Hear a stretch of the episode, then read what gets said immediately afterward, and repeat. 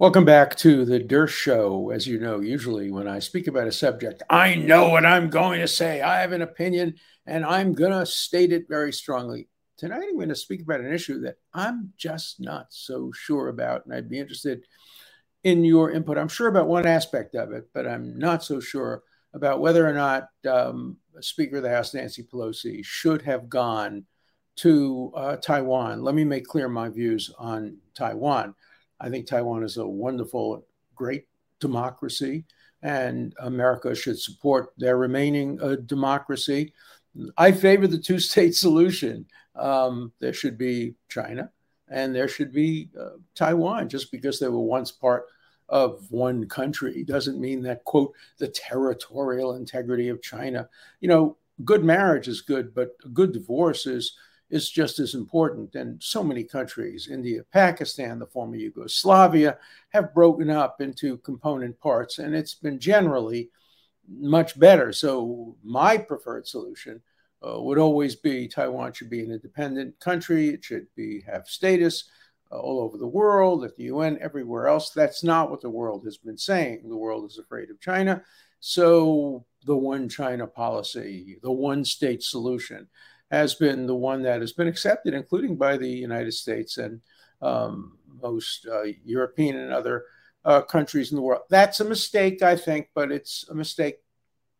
It's water, water over the dam or under the bridge, and uh, that's not going to be reversed. So, so the question is, with that stated goal and with America's policy of deliberate ambiguity um, about what would happen if China invaded Taiwan, which it very likely uh, may do, particularly with the world distracted by uh, Ukraine.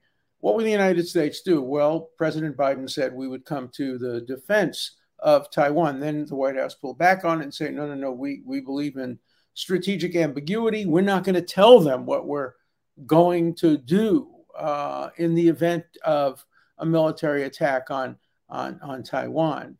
Uh, there has been no military attack as Nancy Pelosi landed in her military jet, which I'm sure is secured by anti rocket devices. Um, Chinese communist jets basically flew around Taiwan in a in a show of, of strength and probably violated the sovereignty because they don't believe in it of, of, of Taiwan. They crossed the middle ground of the strait that separates Taiwan from uh, China, which generally they stay on the, the Chinese side of that strait. So I don't know whether Pelosi was right or wrong. Uh, on the one hand, um, I support her support for the Taiwanese uh, people.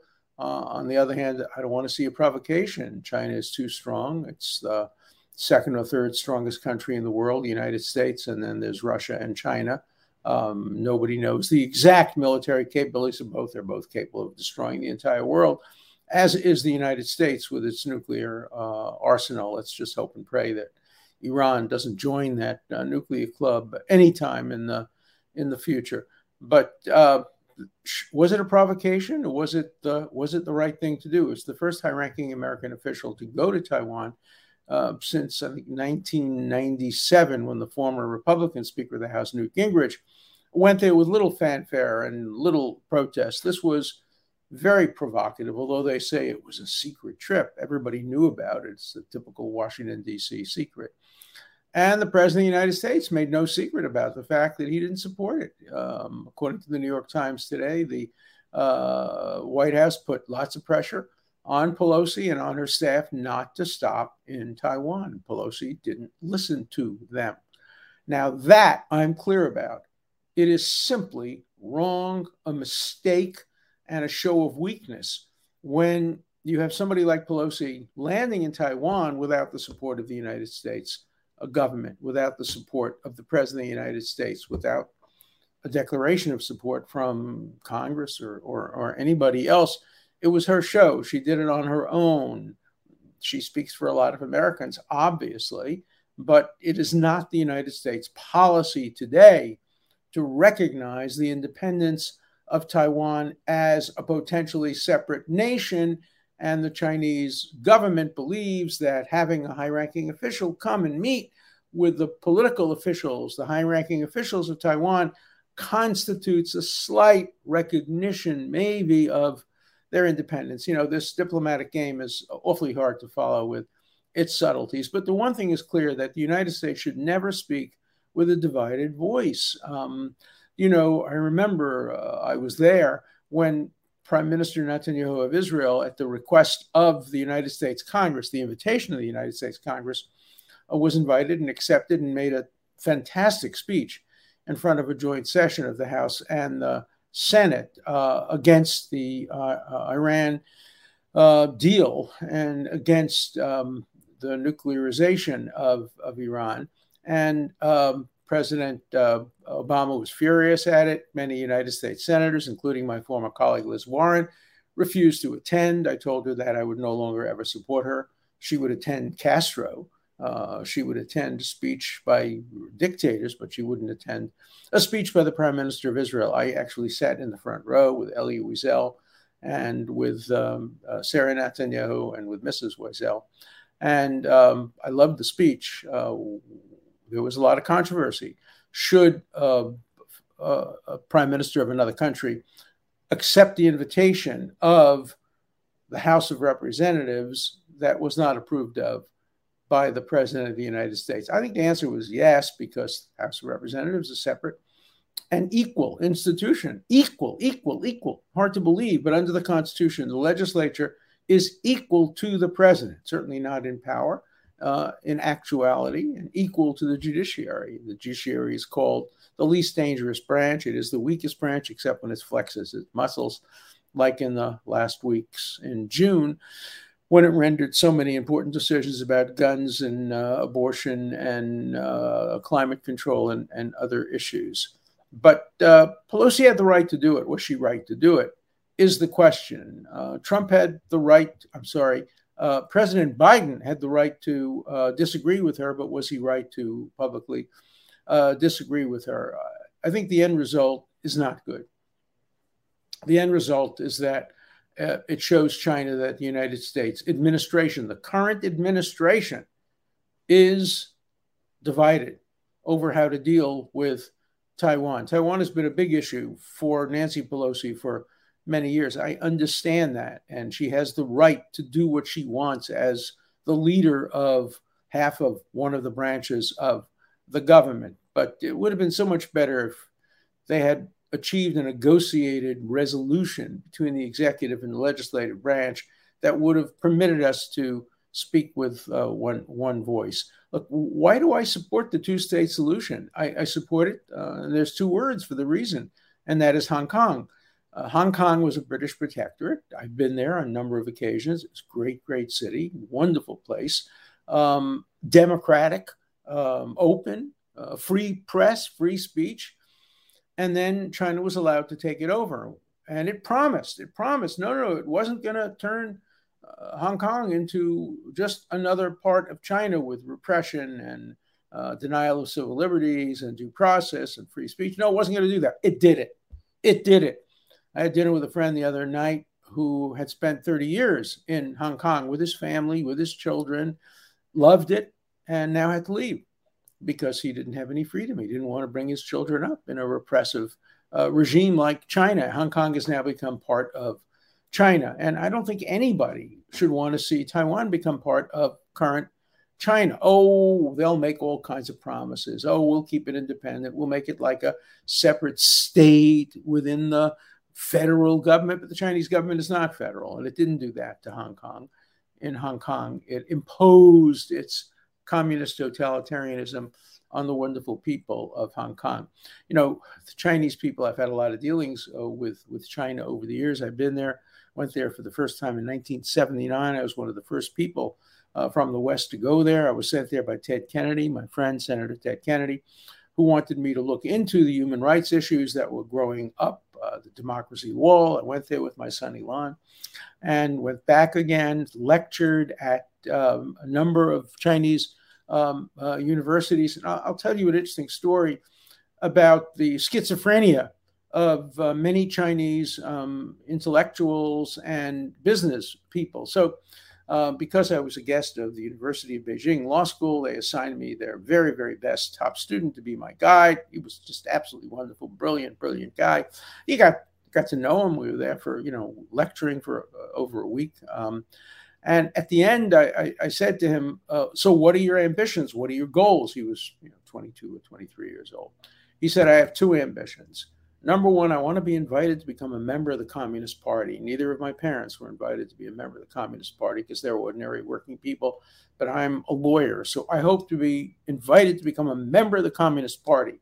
And number two, I would like to become a mergers and acquisition partner at Skadden Arps in New York, which is probably one of the most prominent mergers and acquisition capitalist firms uh, in the world. And so that was the ambivalence, that was the schizophrenia communist on the one hand, a capitalist on the other hand. And that's been what's going on in China now over the past uh, more than a decade. Um, internally, they are communist. Uh, when it comes to competing with the United States and other countries, they are as capitalist as anybody gets. And um, I actually made a speech a few years ago in China where I said you can't have it both ways.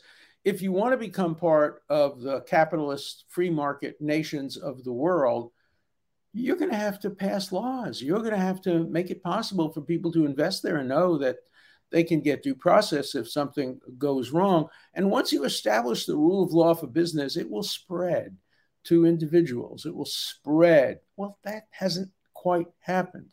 Um, uh, yes, they have rules, and yes, a lot of American companies do invest in China, although I know some that won't go near it because the Chinese courts are obviously not real courts um, when they do go and do business in China, they have arbitration, binding arbitration clauses, where every dispute is resolved by some European arbitration committee, which everybody uh, uh, agrees to. But the the rule of law hasn't really caught on either for business or for um, uh, democracy within the country. For a while, it looked like it might. There was a period of time and Hong Kong was part of it, where it looked like Hong Kong may have an influence on Changsha and on Beijing and, and some of the other cities. But now, under the relatively new leader of China, who is brilliant and tough, um, the uh, trend seems to be moving the opposite direction. That is, Hong Kong is becoming subordinate in its rule of law approach to uh, China itself and its totalitarian communist approach. So, what should the United States policy be toward uh, toward uh, China? Um, you know, every administration uh, has a different policy. There hasn't been a consistent policy. In general, remember when I was growing up, um, I used to debate in high school: should Red China be admitted to the UN? That was the big debate. Should Red China be admitted to the UN? In those days, China had a role in the UN, but China was represented by Taiwan. Um, but we debated should Red China be admitted to the UN. Then you'll remember that Kissinger arranged for Nixon to go to China. Um, we were at Stanford at the time at the Center for Advanced Study of Behavioral Sciences, and so we saw uh, a couple of the famous ping pong matches between the Chinese and Stanford. They weren't really matches because the Chinese so were so overmatched uh, in table tennis and ping pong. They're the best in the world. Um, but that was the, the, ping pong diplomacy, the Kissinger visit, the Nixon visit. They even made an opera out of it, Nixon in China. Pretty good, pretty good opera by a guy who's written good operas and not so good operas. But this one was a pretty good one, Nixon in China. So what happened is we totally switched our policy. Taiwan is no longer uh, recognized by much of the world, and China is. China is not only in the UN, it's in the Security Council, it has a veto.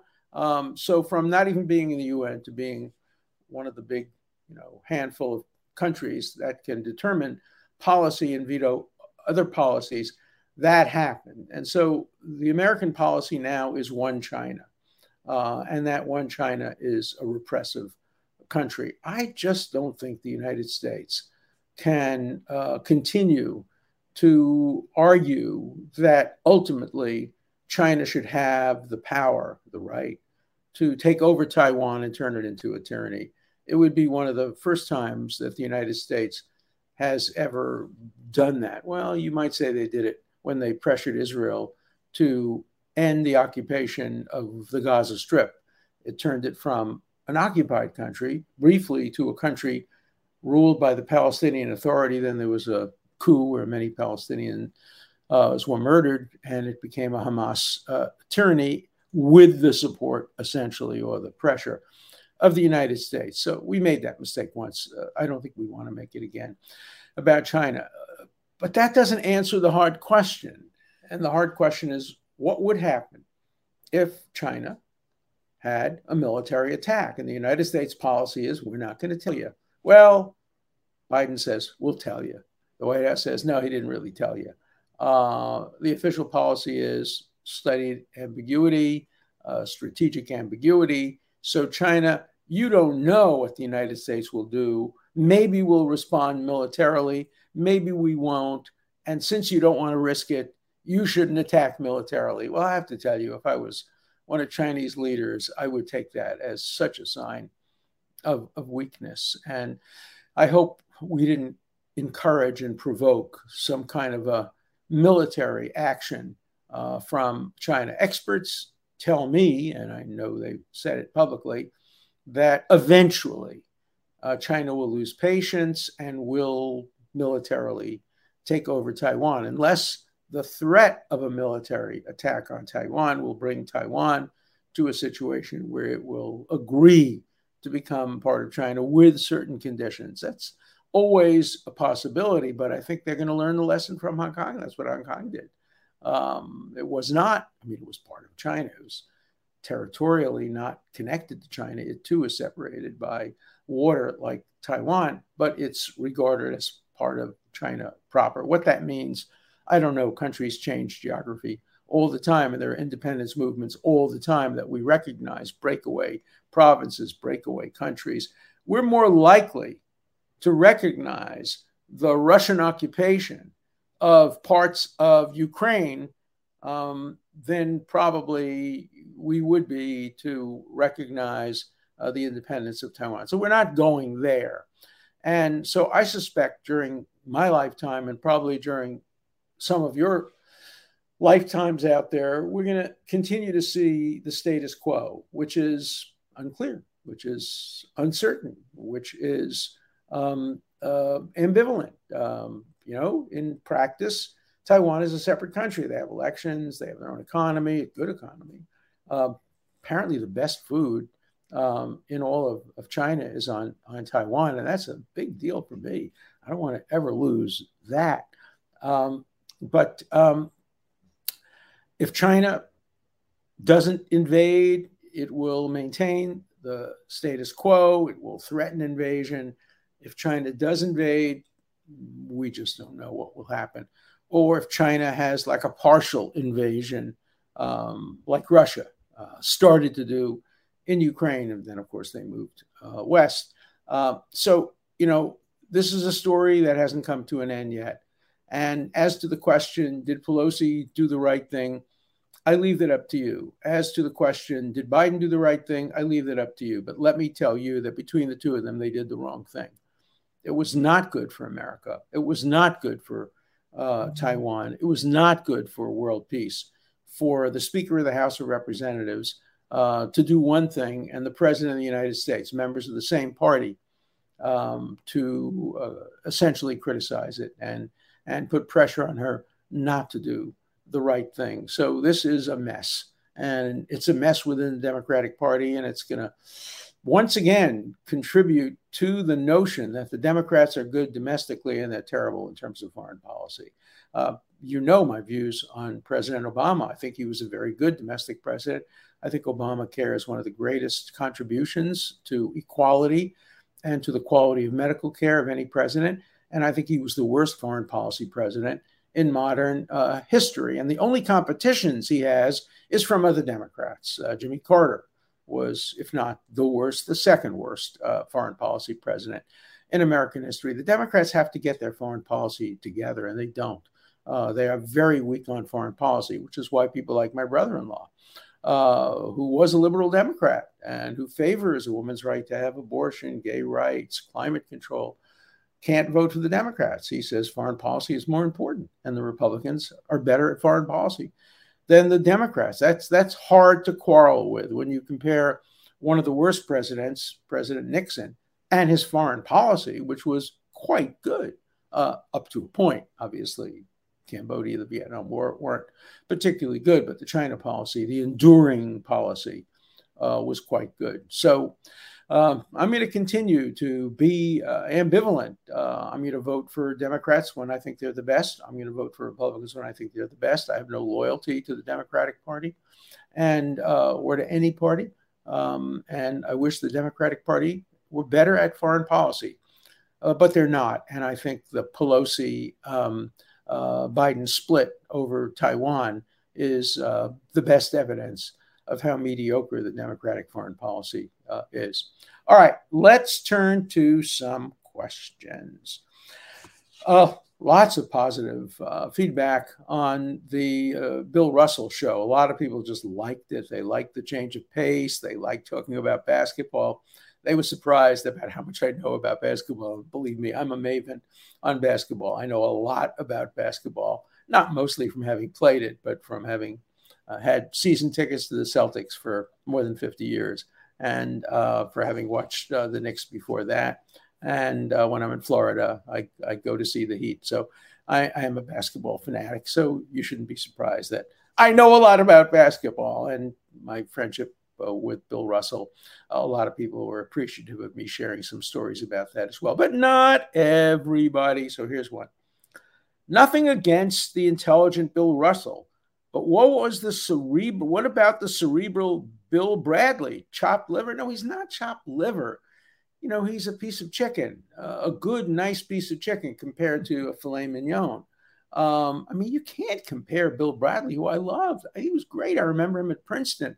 Uh, of course, I remember him when he played for the Knicks. And uh, uh, I remember that although he was a gentleman, he was a pretty dirty player. Um, but uh, to compare Bill Bradley with Bill Russell. Come on, it's like comparing Barack Obama uh, to Abraham Lincoln. Uh, you know, Obama was okay. Uh, so was uh, so was uh, uh, Bill Bradley, but no comparison to the goat, to to the greatest basketball player in the history of the sport.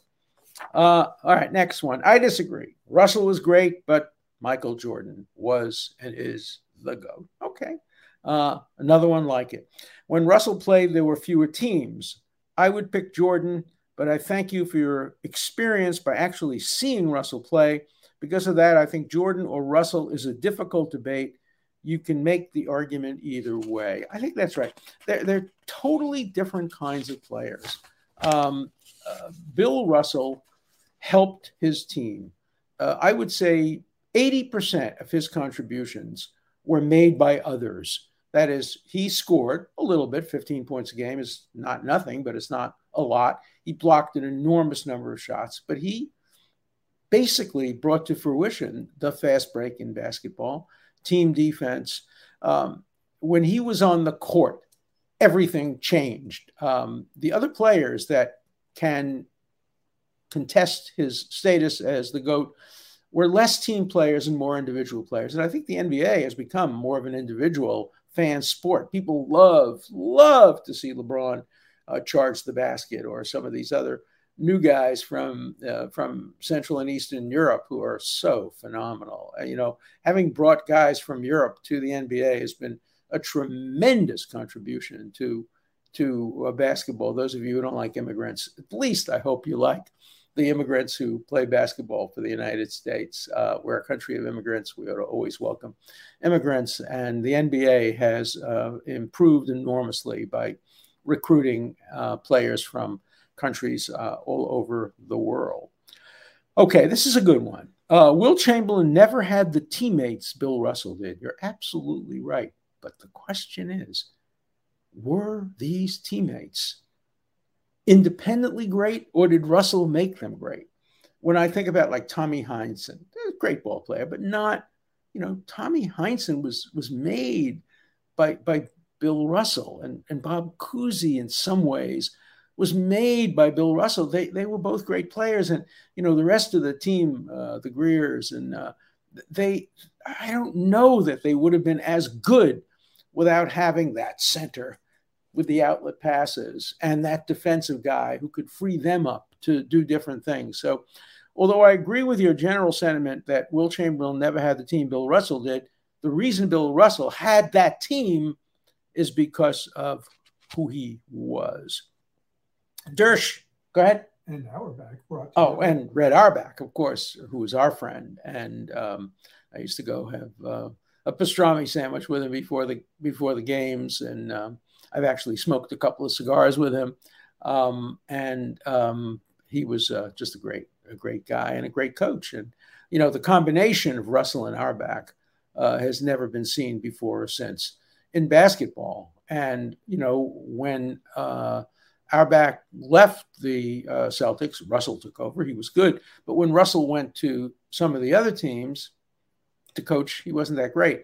Uh, so you know, it's chemistry. It's people getting together. It's the combination of uh, you know Russell with Cousy and Russell with Havlicek. They only played together a short time, um, but Russell with uh, some of these other Heinsohn and and um, um, trying to remember the other guy, Loscutoff. Um, he made them great, um, and that was very important. Okay, Dersh, first time I ever agreed with you uh, regarding the best basketball player and great human being in Celtics history. I especially enjoyed the classic Russell Chamberlain matchup. Uh, almost regularly, Russell frustrated Chamberlain, and Wilt was vocal about it. Rumors had it that Bill was closer to six eight. I think that's right. I've stood next to him on many occasions. I think he was closer to six eight. I don't think he was 6'10. And of course, Chamberlain was not only seven two, but you know, he had shoulders and arms and was built um, uh, amazingly. and Bill was so gracious, never gloating or running mouth. And that's true. You know, he never did the victory march. He, he never, he was just quietly the winner. Uh, he enjoyed winning, but he was quietly the winning. Uh, Bill let his actions speak for himself. God must have needed a great defensive center. I like that. Um, uh, well, in my humble opinion, he got one, maybe the best ever. So I agree with that. When the NBA was debating going from two to three referees on the court during the games many years ago, it was Bill Russell that said, two or three refs, what's the difference? There's no limit to incompetence. So uh, the interesting thing is that Russell never complained about the refs. Red Auerbach complained. Um, you know, uh, was Rudolph. What was his name? Uh, do you remember his first name? Rudolph. He was the the the referee. Mendy Rudolph. Mendy Rudolph. Yeah, that's who it was. Mendy Rudolph. And Red Auerbach used to scream at him. In fact, he got thrown out of a number of games. Uh, off court, Mendy Rudolph and Red Auerbach were great friends.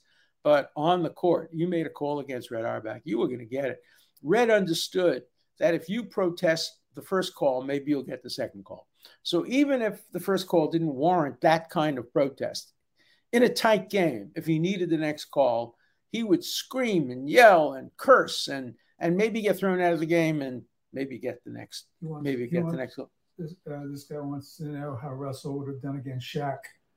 Well, that's interesting. Uh, Russell and Shaq. Uh, remember again, Shaq was you know just just a football player, um, and Russell you know was pretty thin early in his days. He was thin. He became more muscular later. You know, it's impossible to know. I, I, love those kinds of stories. How would Mike Tyson have done against Muhammad Ali? I don't know. I mean, they were very different kind of players. I represented Mike Tyson. I know Mike Tyson. I represented Muhammad Ali. I may be the only person who both represented Muhammad Ali and um, and and Mike Tyson. I think Muhammad Ali would have won. I don't think he would have knocked him out, but I think he would have won. I think he would have tired him out. Um, after all, you know, Mike Tyson did lose a couple of matches that he never should have lost, Douglas and, and a few other a few other guys. So um, I don't know the answer to that question. Um, let's see.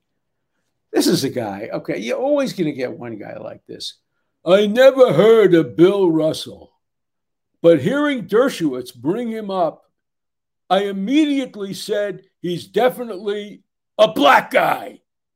I ran a search of his name and voila, know, voila, what an idiot you are. What an idiot you are. Does it matter whether the guy was white or black? I would have said a lot of the same things about Larry Bird. Um, you don't judge a person based on on their race. Now, you didn't have to look it up. If you listen to my show, I talked about how active he was in the civil rights movement, how much racism there was in Boston. And I obviously clearly identified him as somebody who was an African American. So no voila from you. Uh, you're a jerk. And uh, and unfortunately, there are too many of you uh, out there. Um, okay, last one. Let a critic get the last word. I was with you until you told the story of Russell kneeling and then the politicization of sports. Okay, um, I, I, do have to get to one more, may take us over um, that, and that is somebody did write to me and say, Why did I say that the third stanza of the national anthem is uh, racist? It's not. Well, let me read it to you and you make your own judgment. I, I don't think it's overtly racist. What it does is it recognizes a reality of slavery back during 1812. The third stanza has um, their blood was washed out, their foul footsteps pollution. He's talking about the British who were fighting against the patriotic Americans. No refuge could save the hireling and slave from the terror of flight or the gloom of the grave. Now, obviously, there was slavery at that time, and we know the British offered free slaves who fought against the United States. And some slaves, understandably, if I were a slave and if I could get out of being a slave by fighting against a country that enslaved me, I'd, I'd probably do it. I don't think you can call that overt racism. You call it kind of being with the time, which was a racist time. He didn't do anything special to say anything negative about the slave. He he he he lumped them together with the hireling. Those were hired troops, the Hessians and people like people from foreign country, the two the two groups that were fighting with the British against the Americans. So it's it's a close question, but uh, and I said myself I wouldn't kneel for the American uh, flag or the national anthem, but I respect Bill Russell for having shown his support for somebody and something he believed in. See you tomorrow.